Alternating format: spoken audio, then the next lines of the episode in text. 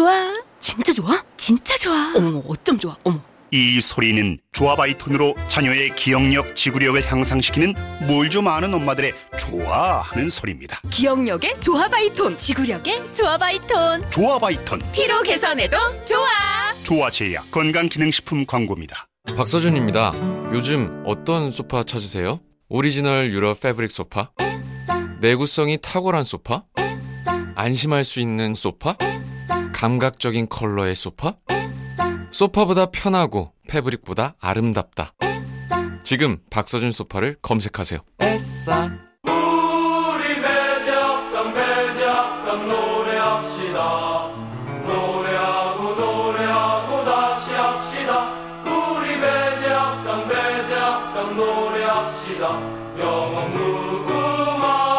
서울은 배재학당, 대전은 배재대학교.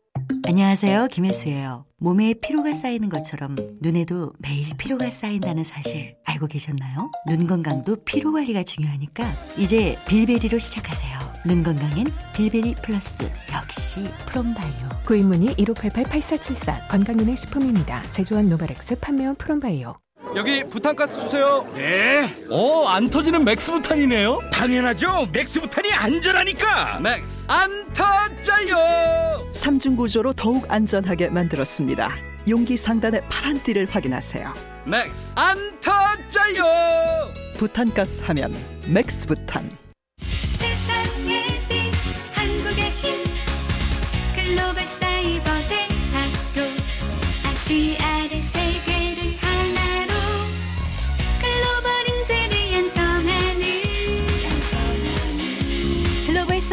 사이버 대학교 입학 문의는 1577-1786. 어머? 별이 다섯 개 장수 돌침대가 벌써 29살이라고요? 12월 31일까지 대박 행사도 진행한다고요? 29년간 진짜 돌침대를 만들어 온 장수 돌침대의 창립 기념 특별 행사. 지금 바로 장수 돌침대를 만나보세요. 별이 다섯 개. 꿀잠에는 센스맘 나트리스 센스맘 센스 있게 내 맘대로 센스 있게 굿나 꿀잠에는 센스맘 나트리스 센스맘 센스맘 나트리스 센스맘 센스 있게? 센스맘. 유리병, 종이와 같은 재활용품이 어떻게 처리되는지 알고 계신가요? 아파트와 같은 대규모 주거단지에서는 재활용 업체와 직접 계약해서 처리하는 경우가 많습니다. 올해 11월 27일부터 재활용품을 직접 계약해서 처리하는 경우 매년 2월 말까지 관할 시군구에 처리 실적을 신고하도록 하고 있습니다. 재활용품이 가치 있게 순환되어 환경을 보호할 수 있도록 국민 여러분의 많은 관심이 필요합니다. 자세한 내용은 순환자원정보센터 홈페이지에서 확인해 주세요. 이 캠페인은 그린 뉴딜을 선도하는 환경부와 한국환경공단이 함께합니다. 웃음이 묻어나는 편지. 지금은 라디오 시대. 대표 상품. 대표 상품.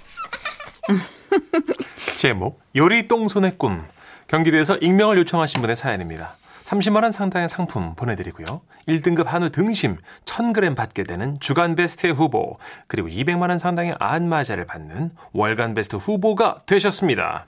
안녕하세요. 종순이 씨, 문춘식 씨. 네. 재밌게 잘 듣고 있어요. 감사합니다. 저로 말할 것 같으면 분당의 요리똥손 요똥 임여사라고 합니다. 아유, 그러고 보니 이 일도 꽤 오래전 추억이 돼버렸네요. 어느 날 새로 사업을 시작하는 제 친구가 저를 찾아왔었어요. 내가 주방도구 사업을 시작하거든. 그래서 도와줄 사람이 필요한데. 얘 너 소식 못 들었구나. 나 요리 못해. 아, 그건 아는데 실제 요리는 내가 할 거고 너는 옆에서 손님인 척 말만 하면 돼.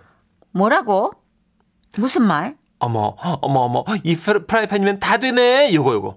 아, 이거 뭐 바람 잡으라는 건가 봐요. 그 친구는 이 앞으로 프라이팬을 팔 건데 그게 꽤 고가의 제품이라네요. 그래서 제가 손님으로 가장해가지고 슬쩍슬쩍 이 바- 바람 잡고 주임새를 넣어줄 그런 사람이 필요하다는 거였어요. 뭐 지금 생각해보면 그때는 그런 것들이 뭐랄까 마케팅의 한 방법이었다고 할까? 그런 분위기가 좀 조성돼 있었어요. 그러니까 있잖아, 너는 내가 요리해 놓은 걸 보면서 프라이팬을 막 만지작거리다가 이 프라이팬 하나면 다 되네. 이 한마디만 하면 돼. 알았지? 그리고 나서 입을 살짝 벌리고 어. 놀라는 표정. 그러면 된다고. 내가 뭐 입을 잘 벌리긴 하는데 야 그래 단순한데 진짜 그것만 하면 돼? 그럼 자 한번 해보자.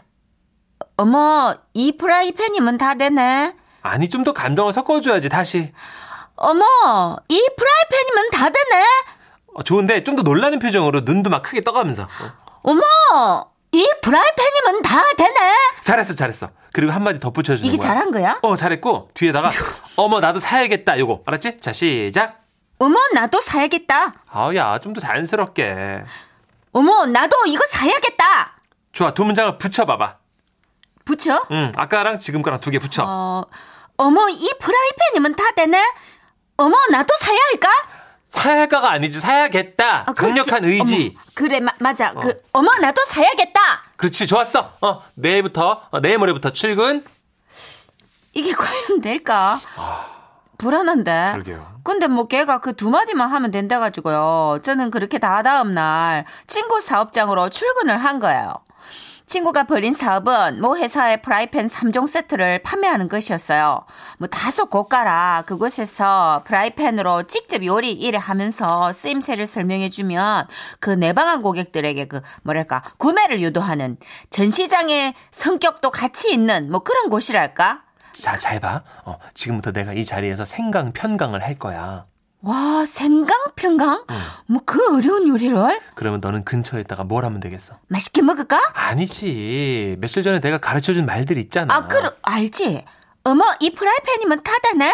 어머, 나도 사야겠다. 오케이 됐어. 자 그럼 이제 오픈한다.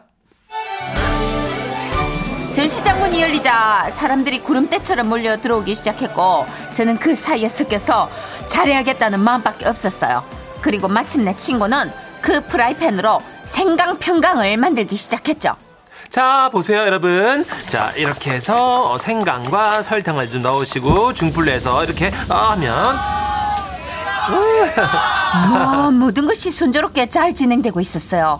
친 사람들이 친구 앞에 모여들었고 친구 아주 능숙하게 생강 평강을 일에 요리를 했어요. 저는 그게 완성되기만을 기다리며 이 프라이팬이면 다 되네. 이 프라이팬이면 다 되네. 어머 나도 사야겠다. 이거 대사 있잖아요. 이걸 막 속으로 대내고 있었어요.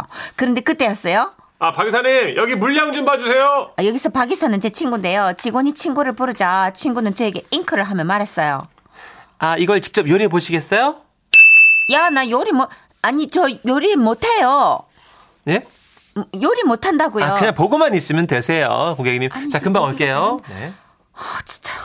아, 다시 한번 말씀드리지만, 저는 진짜 요리 못 하거든요. 아, 친구는 손님 중 한 명한테 요리를 맡긴 척 하며 사라졌고, 저는 진짜 막 떨리고 걱정이 됐어요. 야, 진짜 어떡하지? 아, 미치겠네. 아, 생강이 프라이팬 위에서 막 쪼그라들고 있는데, 야, 이거 뭐지? 뭐 이쯤에서 내가 좀 뭘 좀 해야 될 것 같은데 이- 그게 뭔지 머릿속에 하얘지고 모르겠는 거예요. 와 이거 생강이 자꾸 작아지네. 야 이러다 생강 다 타겠는데. 와 이거 이거 이거 와 진짜 어떡하지? 와 이거 막 야 이거 몇 번 하니까 생강이 타기 시작한 거예요. 에? 그리고 누가 조금 있으니까 그러대요. 어머 프라이팬에 불 붙었다. 그래요 프라이팬에 불이 붙었어요. 생강 하나가 프라이팬 옆으로 튀기 나가가지고는 거기에 불이 활활 붙었나 보더라고요. 그 모습을 본 친구가 깜짝 놀라가지고 멀리서 총알처럼 튀 달려온 거예요. 눈빛은 막 이글이글 너 뭐하고 있었냐 막 나한테 분노를 표출하고 있는 것 같았어요. 그런데 이 친구가 정말 프로는 프로더라고요. 갑자기 프라이팬에 뚜껑, 뚜껑을 확 덮으니까 어머야 불이 꺼진 거예요. 자, 이 뚜껑을 보세요. 불에 강한 내열 유리. 이렇게 증명이 됐죠? 네. 그러니까 고객님들 음식이 타더라도 뚜껑만 덮으면 안심. 와 그러면서 저를 딱 쳐다봤고 친구가 아마도 내 이- 이 연습한 그 대사를 막, 막 하라는 그런 사인 같았어요. 오. 그래서 음. 저는 자신 있게 말한 겁니다. 네. 어머나 이 프라이팬이면 다 타네. 아씨 내가 지금 뭐라 씹으랬노 지금. 아이고야 진짜. 자, 다음은 옆 프라이팬으로 옮겨서 꽈리고추찜을 해볼 거예요. 꽈리고추찜은 여기 내 손용 찜기를 이용하면 되십니다. 친구는 저를 두고 옆으로 자리를 옮기더라고요. 그래서 저는 꽈리 고추찜을 할 때는 내 실수를 빤해야겠다 생각하고 이 우르르 인파 속을 따라가지고 이동을 했죠. 친구는 열심히 요리를 하고 있고 그 옆에는 나중엔 정말 이렇게 된다라는 걸 보여주는 완성된 요리가 있었는데요. 네. 저는 진짜로 정말 잘하고 싶었고요. 친구한테 폐를 끼치면 안 된다. 이거 어떻게 내가 도움이 돼야 된다, 된다 하는 사명감으로 친구의 얼굴을 요래요래 살폈어요. 친구는 제 눈을 마주치지도 않고 막 요리에 몰두하는데 아 얘가 화가 났구나 그런 게 느껴지더라고요. 아, 어떻게 해요? 그 화를 풀어주려면 과감한 행동이 필요하잖아요. 네네. 그래서 제가 친구가 요리하고 있는 꽈리 고추찜을요 그 자리에서 먹었어요. 어, 뜨거울 텐데 이때예요.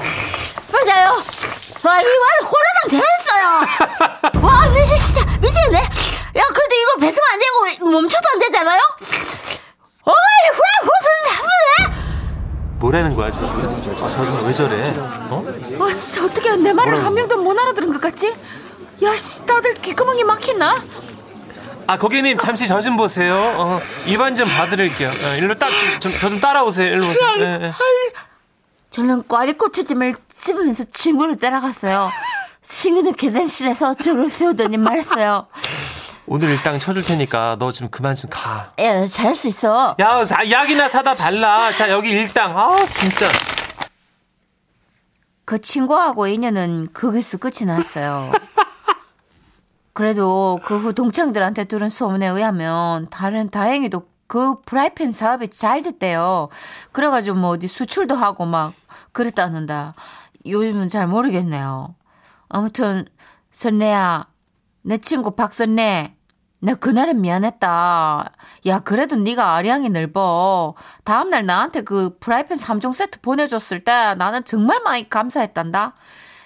선래야 앞으로 사업 승승장구하길 바라고 잘 살아라.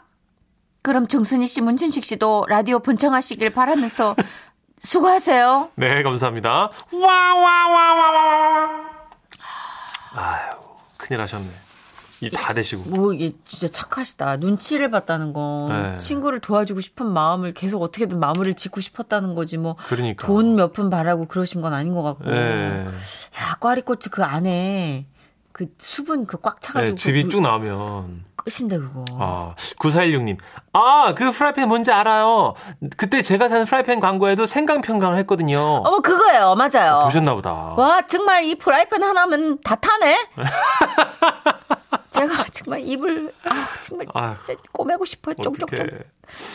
어, 나 사연 보내는데 왜 내 얘기 안 나오지? 아, 왜 내, 아, 나 사연 안, 안 나, 보냈는데. 안 보냈는데 왜 내 얘기가 나오지? 4936님이. 음, 똑같은 경우 하셨나 봐요. 드셔보신 건가요? 어. 음. 아유, 웃기다, 진짜. 근데 예전엔 그렇게 시식하면서 팔았어요, 다. 아, 진짜 다 그랬어요. 네, 요즘은- 주방용품 팔 때도 어. 요즘도 무슨 요리교실 이러면서 비싼 뭐 찜기나 뭐 이런 네, 것들은 냄비 그렇게 세트 이런 거. 예, 구매하시는 분도 있, 있더라고요. 네.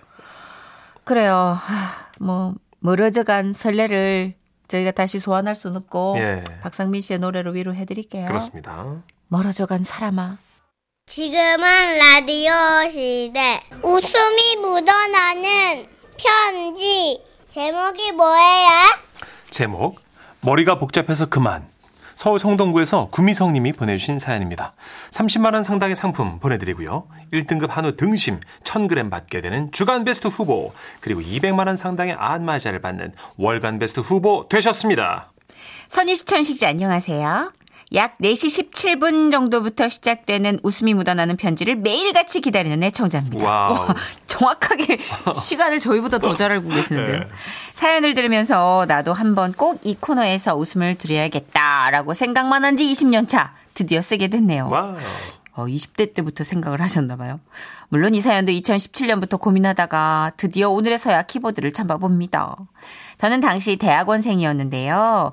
거긴 저를 비롯해서 먹고 살기 위해서 공부를 시작한 늦깎이 학생들이었어요. 대부분 40대 나이로 대학원 학위 논문을 준비 중이었죠. 논문. 아우.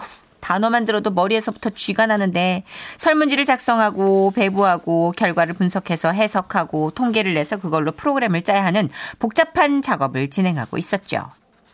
강의실에 앉아 있는 대부분의 학생들은 눈에는 초점을 잃고 오로지 논문만을 생각하는 상태였죠. 그 중에서도 오늘의 주인공이자 가장 늦깎이 학생인 김 언니는 늘 반쯤 넋이 나가 있었는데요.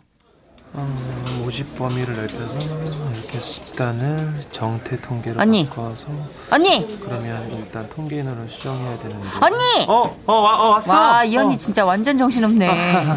교수님이 수정하라고 해서 그렇지. 어, 어, 빨리 수정해야 되는데. 어. 그때가 한겨울이었는데 강의실은 히터가 틀어져 있어서 더웠거든요.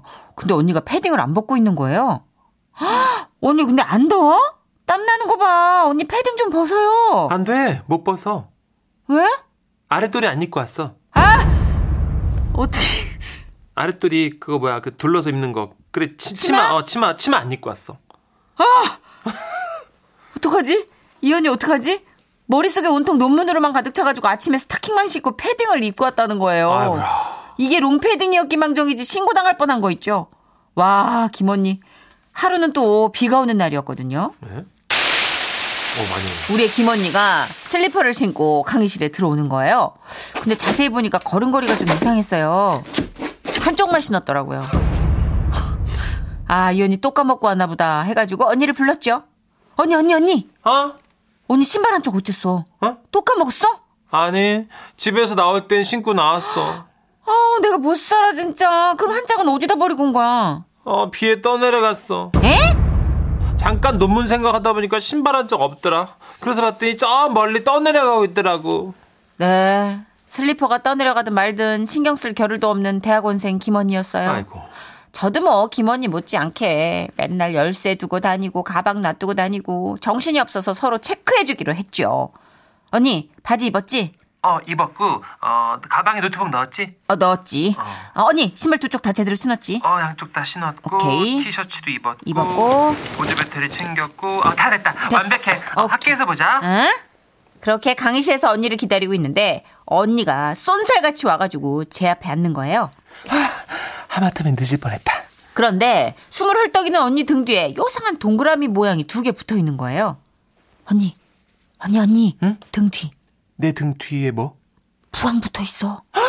어, 어, 미쳤다 미쳤어 어, 달고 왔어. 언니는 급하게 화장실을 다녀왔습니다. 언니 오늘 아침에 부항 떴었어? 아니 브래지어를 거꾸로 했어 미치겠네 진짜 그랬습니다. 언니는 브래지어를 입다가 그만 논문 생각을 하는 바람에 이걸 입담한 상태로 집을 나선 거였어요. 그거 왜 여자들 아실 거예요. 후크 부분 채우려면 브래지어 앞부분이 이렇게 뒤로 가게 해가지고 이거 후크 채운 다음에 다시 돌려가지고 멜빵 매잖아요. 근데 이 언니가 이제 후크 채우고 나서 그냥 출발한 거예요. 멜빵 매고 안 돌리고. 그렇게 등뒤 문천식 씨 상상 잘하네요. 아니요, 어떻게 그냥- 이렇게 잘 상상하지? 어 그렇게 등 뒤에 봉긋한 부항을 달고 언니는 그 먼 길을 온 겁니다. 언니 참 소박하다. 부항 모양이면 참 아담한데. 어 사람들이 다 뒤로 걷는 줄 알았겠다 그치 어 이제는 브래지어 제대로 했나도 체크해주라 와, 나 진짜 언니 오면서 불편하거나 이상한 느낌 안 들었어요? 전혀 잘 모르겠던데 아 사람들이 이상하게 쳐다보긴 했더 이상했겠죠. 이게 끝일 것 같죠? 아닙니다. 그 언니는 그 이후로도 머리를 감은 채 수건으로 머리를 감싸고 그대로 강의를 오다가 옆에 탄 아주머니께서 말씀해 주셔서 알았대요. 아이고 이런 새벽 같은 시간에도 빠마를 말아주는 곳이 있네 거기 어디야? 이러는 바람에 집에 다시 돌아간 적도 있대요. 그렇게 힘들었던 정말 때로는 다 놔버리고 싶었던 대학원 생활은 끝이 났지만 음. 저희는 요즘도 만나면 그 많은 에피소드 중에 김언니의 부항 사건 얘기로 배꼽 잡고 웃어요. 그 시절 등 뒤에 붙어서 저희를 잠시나마 웃게 해줬던 언니의 브래지어가 유독 생각나는 날입니다. 그때는 언니가 참 걱정됐는데 지금은 그래도 이게 행복한 추억이 됐네요. 아니 닌자 거북이도 아니고 그걸 왜 뒤로 미고 가? 등이 불룩했나 보죠 이준남 님이 아우 제 딸인 줄 하셨고요 문어코 하시는 줄 알았어. 6577님. 저희 둘째 언니도 아가씨 때 속치마 안 입고 출근하다가 썰러간 기운에 다시 들어와 입고 나갔던 기억이 있네요. 어, 한 번씩 이렇게 하시는구나 위, 그러니까 속에 거 겉에 거 바뀔 때도 있고 음. 1329님도 저랑 같은 생각 하셨어요. 아유, 그나저나 사이즈 아담해서 다행이었네요. 이제 부항이면 눈엔 그렇게 안 띄었을 거예요. 네. 이제 큰 모자 두 개가 있, 여기까지. 장윤정 씨 노래 준비해봤습니다. 어머나